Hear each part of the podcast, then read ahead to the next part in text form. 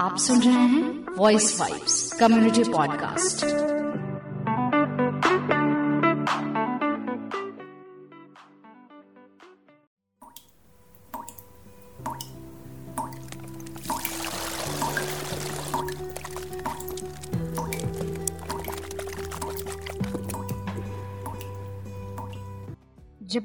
पानी की बात करते हैं तो कभी समंदर का ख्याल आता है। ऐसे इलाके जो समुद्र के किनारे हैं, और कभी जब पानी बोलते हैं तो ऐसे ख्याल आते हैं जहाँ पे सिर्फ़ बाढ़ का पानी ही आता है। और जब भी हम पानी की कमी की बात करते हैं तो हमेशा हमें एक ऐसा हमारे दिमाग में एक ख्याल आता है जहाँ पे दूर दूर तक पानी की, पानी का नामो निशान नहीं दिखता है पानी नहीं है प्यासे हैं लोग। और ऐसे में एक एक ही जगह, एक इलाका हमें ख्याल आता है। बिल्कुल। मैं राजस्थान का ख्याल आता है। हम राजस्थान में जाते हैं और ऐसी बहुत सारी फ़िल्में, जो लोग राजस्थान नहीं गए हैं, सिर्फ़ उन्होंने पढ़ा है। बहुत सारी कविताएँ, फ़िल्में, फ़िल्मों ने ये दिखलाया है कि कि कैसे वहाँ पानी को लेकर कितना कुछ हुआ है। पानी की कमी को लेकर, पानी को लेकर। पानी वहाँ पर एक बहुत ही बड़ा मुद्दा है। हमने पिछले अपने दो कड़ियों में भी यह देखा कि पानी चाहे बिहार का, बाढ़ का इलाका हो, जहाँ तालाबों का शहर है, वहाँ भी पानी की कमी है। और जहाँ दिल्ली एनसीआर की हम बात करते हैं, नोएडा जैसे क्षेत्र में वहाँ भी कैसे पानी की धीरे धीरे कमी होती जा रही है। और आज तीसरी कड़ी में हम ऐसे ही आपको स्थान पे लेके जा रहे हैं राजस्थान में, जहाँ शुरू से ही पानी की कमी रही है। राजस्थान के भौगोलिक बनावट के कारण, भौगोलिक क्षेत्र के कारण वहाँ पानी की कमी शुरू से ही रही है। लेकिन इस कमी में भी कुछ लोग ऐसे होते हैं जो एक उम्मीद की रोशनी लेकर आते हैं कि पानी की कमी नीचे है। ऊपर से आने वाले पानी की कमी कभी नहीं होती है। तो ऊपर से आने वाले पानी को हम कैसे बचा सकते हैं? और इसके लिए एक मिशन शुरू कर देते हैं।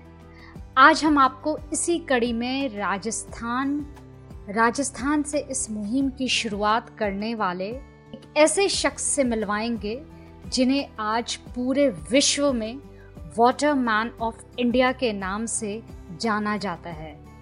आज हमारे साथ हमारे मेहमान हैं राजेंद्र सिंह जी, जिन्होंने लोकल से कैसे ग्लोबल तक इस मिशन को लेकर गए हैं कि पानी नहीं तो कुछ भी नहीं, जल संरक्षण ही अब इनका सबसे बड़ा मिशन है। बहुत सारे पुरस्कारों से सम्मानित किया गया है। उनके इसी काम को लेकर ना कि उन्होंने खुद किया, आठ से दस हज़ार नदियों को, जलाशयों को उन्होंने पुनर्जीवित किया, बल्कि देश और विदेश में भी जल संरक्षण को लेकर, नदियों को लेकर वो कई प्रयास, जागरूकता भरे कार्यक्रम करते रहे हैं। उनकी इस तरह से वाटर अकेडमी भी चलती है, जिसमें वो नदी के बारे में पानी पानी के सभी पहलुओं पर वो चर्चा करते हैं। राजेंद्र सिंह जी को रमन मैक्से पुरस्कार से भी नवाजा जा चुका है और 2015 में उन्हें स्टॉकहोम वाटर प्राइज, जिसे जल नोबेल प्राइज भी कहते हैं, उससे भी वो सम्मानित हो चुके हैं। तो चलिए बात करते हैं राजेंद्र सिंह जी से कि कैसे संयुक्त राष्ट्र द्वारा जो सतत विकास के लक्ष्य हैं, जिसमें लक्ष्य नंबर छः जल संरक्षण की ही बात करता है, जो इस साल का हमारा जल का थीम है कि भूमिगत जल जो दिखता नहीं है, उसे दिखाया जाए मेकिंग इनविजिबल द विजिबल तो भूमिगत जल की क्या स्थिति है? तो ये इन सभी विषयों पर हम राजेंद्र सिंह जी से बात करेंगे। जल यात्रा, जल को बचाना है, जल संरक्षण करना है, ये पूरे जल की कहानी आपके जीवन से जुड़ी हुई, ये कैसे शुरू हुआ, ये विचार कैसे आया, थोड़ा इसके बारे में बताइए।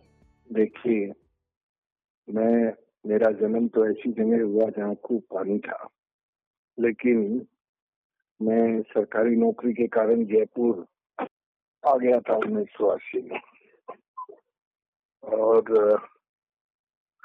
जयपुर में आके मुझे ये अंदाज हुआ कि लोग बेपानी होके कैसे तरसते हैं, कैसे बेपानी होकर उनके जीवन का कष्ट बढ़ता है। तो ये कष्ट देख के मैं तो सरकारी नौकरी में जब तक था, तब तक ये कष्ट करुणा में नहीं बदलता था। लेकिन जब मैंने ये तय कर लिया कि अब सरकार की नौकरी नहीं करनी, अपने मन की नौकरी करनी है तो मन की नौकरी करने के लिए सरकार की नौकरी छोड़नी होती है। तो सरकारी नौकरी से त्याग पत्र दे के मैं अलवर ज़िले के थानागाजी के गोपालपुरा गाँव चला गया। वहाँ पर जब मैं डॉक्टर था तो रतौंधी रोग था। उन लोगों का इलाज करना शुरू किया। तो एक मांगू काका जो ठीक हो गए रतौनी रोग से वो कहने लगे कि, राजेंद्र, तेरी दवाई और पढ़ाई से कितने लोग ठीक होंगे?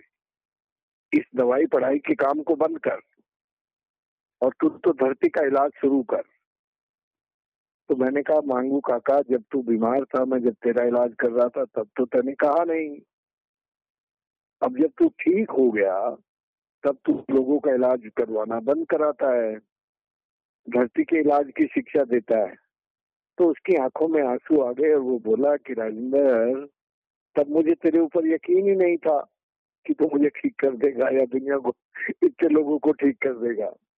तो मुझे तो अब तुम्हारे ऊपर यकीन आया इसलिए मैं यकीन की बात कह रहा हूँ कि यदि तुम धरती का इलाज करोगे तो सबको पानी मिल जाएगा और सब पानीदार होके बीमार होना बंद हो जाएँगे।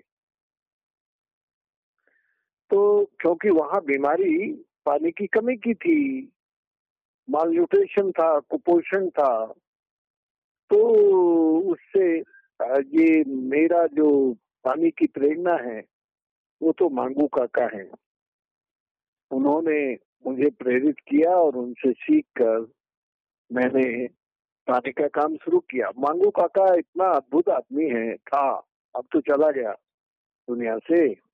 उसने मुझे जो सूखे कुएँ थे ना, उन सूखे कुओं में चमड़े के चरस में बैठा के नीचे उतार दिया और कहा, देख, पहले धरती का पेट समझ ले।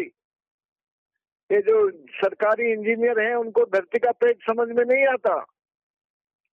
धरती का पेट पानी से भरेगा तो हम सब का पेट पानी से भर जाएगा।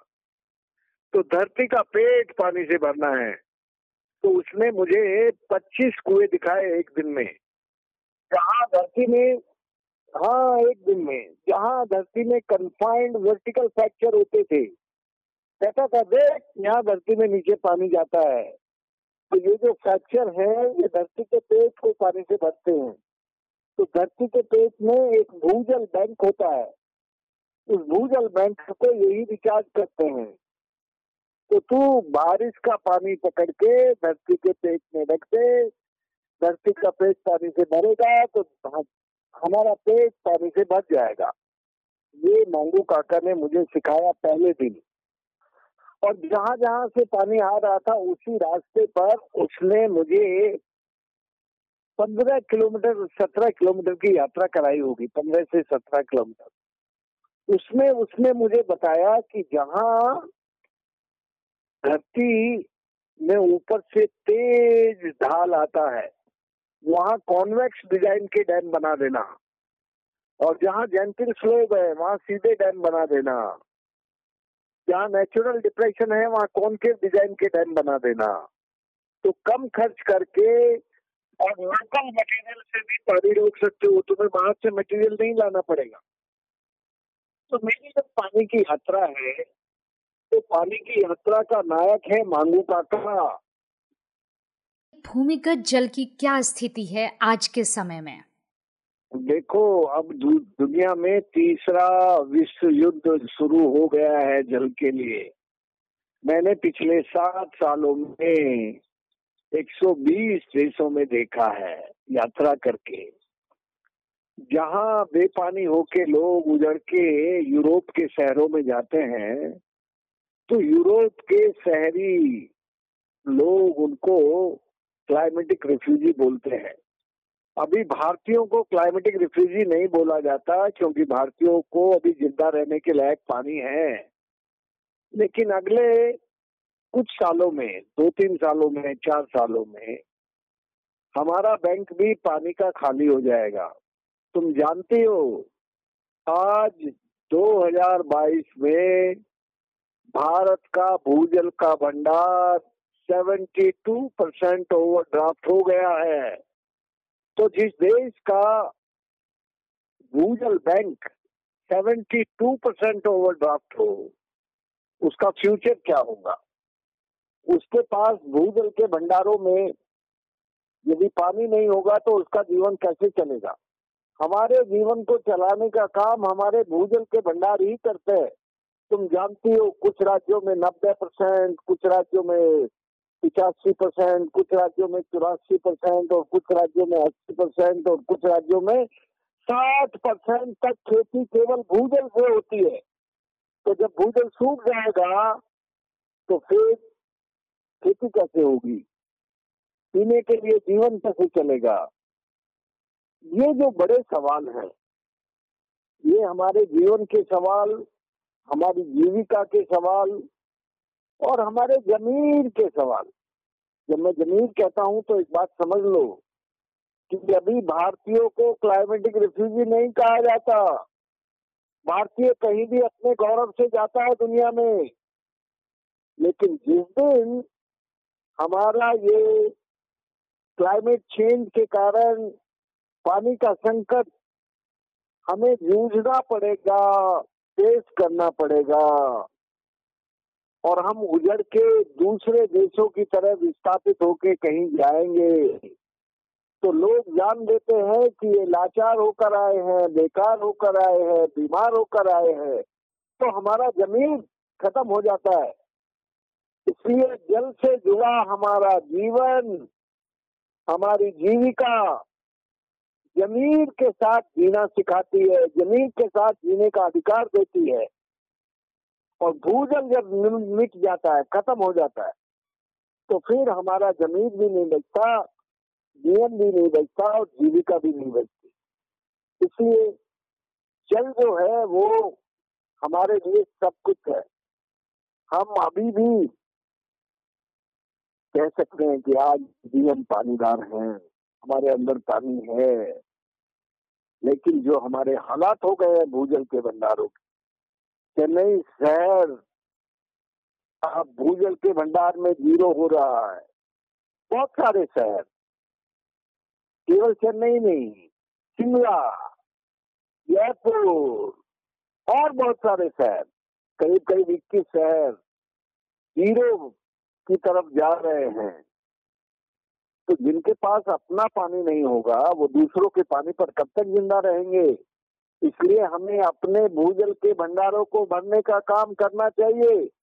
यदि हम अपने भूजल के भंडारों को नहीं भरेंगे तो हम बेपानी होकर, लाचार, बेकार, बीमार होकर मिट जाएँगे।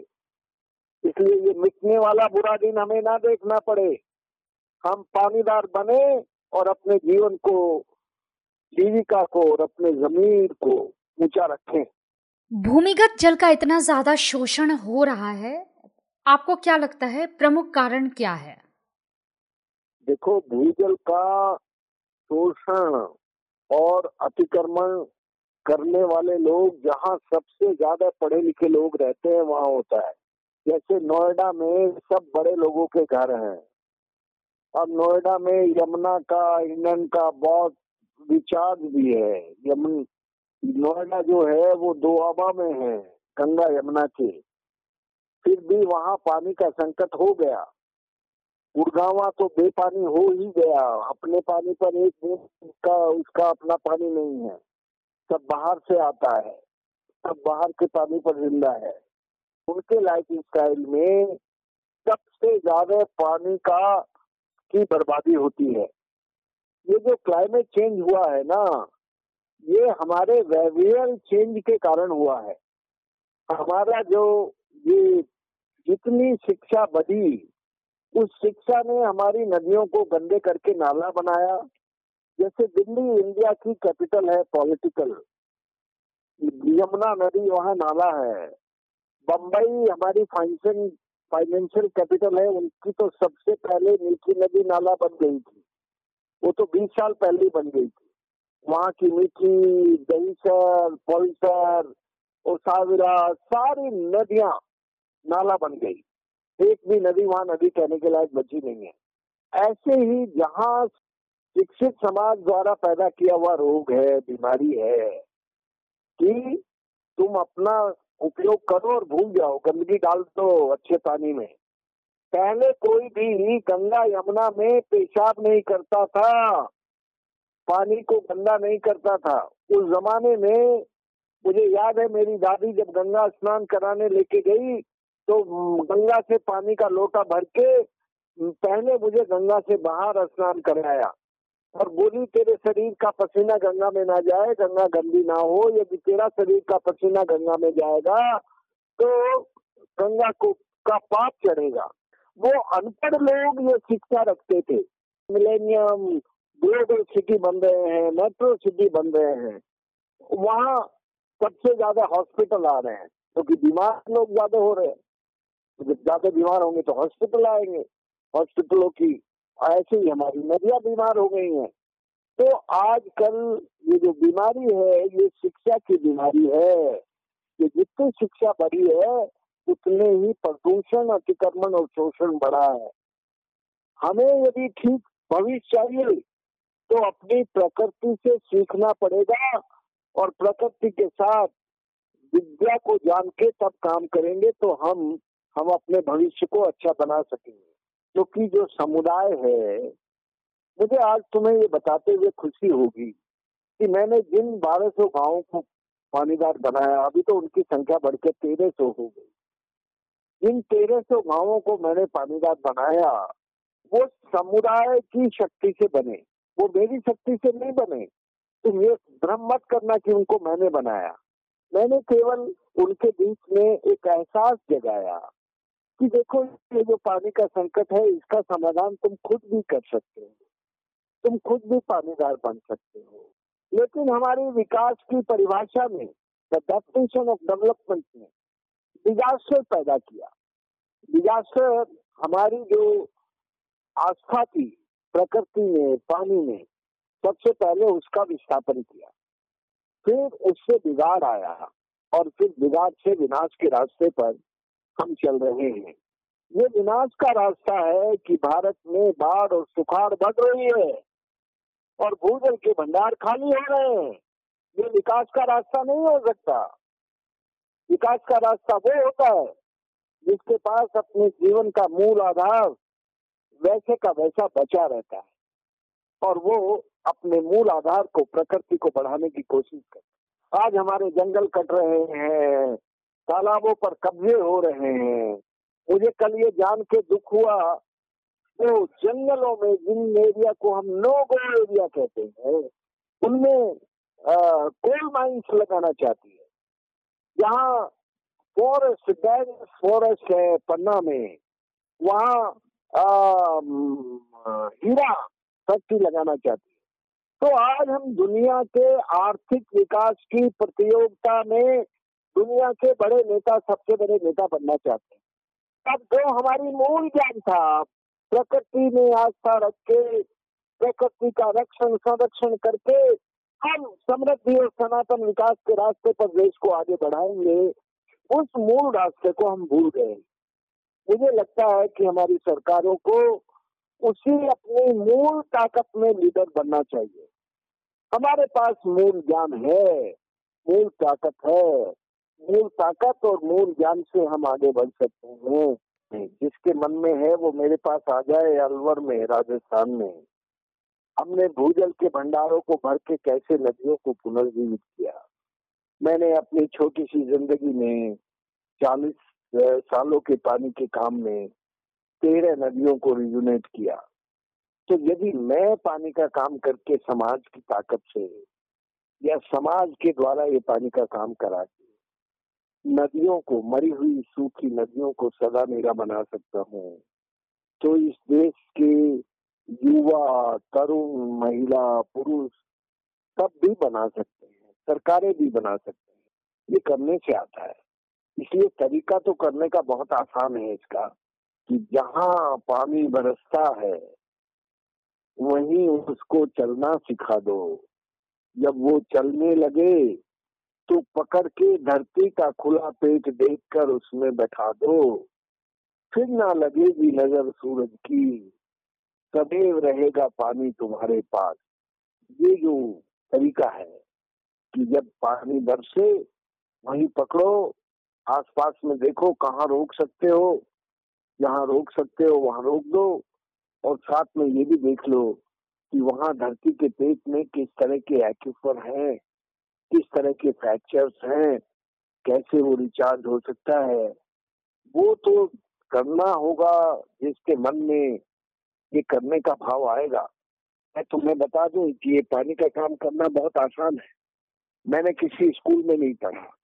मैंने किसी किताब में नहीं पढ़ा, मैंने किसी मैनुअल और गाइडलाइन को फॉलो नहीं किया। मैंने तो केवल प्रकृति से सीखा और वहीं से सीख के वहीं लोगों के साथ मिलकर किया।